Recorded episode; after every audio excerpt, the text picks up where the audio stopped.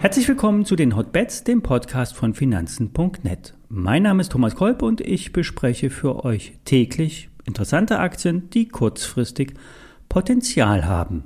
Hotbets wird präsentiert von finanzen punkt net zero, dem neuen Broker von finanzen punkt net. Handle komplett gebührenfrei, direkt aus der finanzen punkt net App oder über die Website finanzen punkt net slash zero.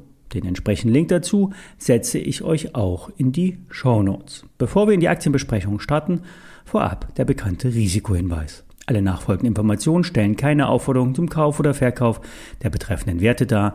Bei den besprochenen Wertpapieren handelt es sich um sehr volatile Anlagemöglichkeiten mit hohem Risiko. Dies ist keine Anlageberatung und ihr handelt wie immer auf eigenes Risiko. DAX, volle Fahrt voraus. Der deutsche Leitindex hat die letzten drei Wochen ein Top bei fünfzehntausendsiebenhundertacht Punkten ausgebildet und könnte das Hoch heute, auch ohne die U S A, da ist heute nämlich feiertagsbedingt kein Handel, den Deckel im Chart wegsprengen. Vielleicht kann der DAX nicht gleich das Allzeithoch bei fünfzehntausendachthundert rausnehmen, aber vielleicht im Wochenverlauf. Der Blick in die Charts, äh, beim Blick in die Charts ergibt sich ein fünfhundert-Punkte-Potenzial. Nach Einschätzung von Marius vom Projekt dreißig befindet sich der DAX im Aufwärtstrend seit November letzten Jahres und hat beim letzten Mal, beim Test auf der Unterseite, sich fünfhundert Punkte nach oben entladen. Natürlich könnte sich das auch als Bullenfalle oder eben als Bärenfalle entwickeln. Nur, wie so und so oft gesagt, seid vorsichtig mit blinden Shortgehen oder beim Verbilligen der Put-Optionsscheine bei steigenden Märkten. Es könnte weiter nach oben gehen, mit einer Beschleunigung sogar, und dann wären die Bären ziemlich im Trouble. Ja, wir haben bereits über die Unterbewertung der Heliad Beteiligungsgesellschaft hingewiesen. Damals lag diese bei fünfundzwanzig Prozent, jetzt ist der Abschlag auf vierzig Prozent angewachsen. Grundsätzlich werden Beteiligungskonglomerate immer unter Wert gehandelt. Doch bei Heliad beträgt der N A V, also der Net Asset Value, der Wert aller Vermögenswerte inklusive Liquidität, bei um die zwanzig Euro. An der Börse wird die Aktie aber nur mit rund dreizehn Euro gehandelt.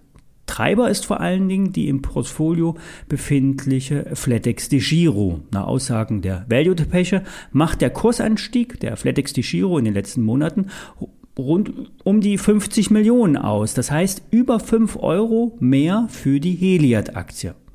In der Kasse liegen zudem fünfundzwanzig Millionen Euro Cash. Plus der liquiden flatexDEGIRO-Beteiligung, die sind ja börslich äh, liquide und handelbar, sind das über hundertneunzig Millionen oder eben die zwanzig Euro in der Aktie.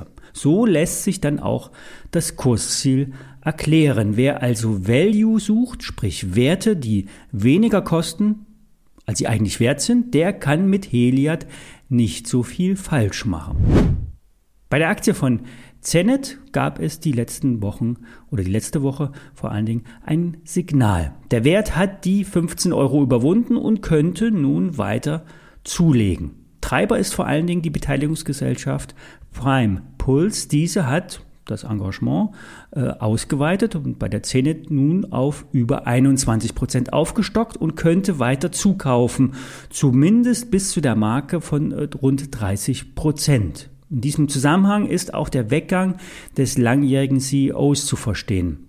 Zwar hat äh, sich die Auftragslage beim I T-Haus mit Schwerpunkt Maschinen- und Automobilbau und auch äh, Luftfahrt, ist, das ist eher durchwachsen, doch der gewachsene Großaktionär wird nun auch etwas mehr Potenzial einfordern, vielleicht auch ein paar alte Zöpfe abschneiden. Die Investitionsneigung zudem in der Automobilindustrie sollte das Tal durchschritten haben. Vor allen Dingen die, auch die Umstellung auf Elektroantrieb und damit auch die Umstellung im Produktionsprozess, die könnte nun umgesetzt werden.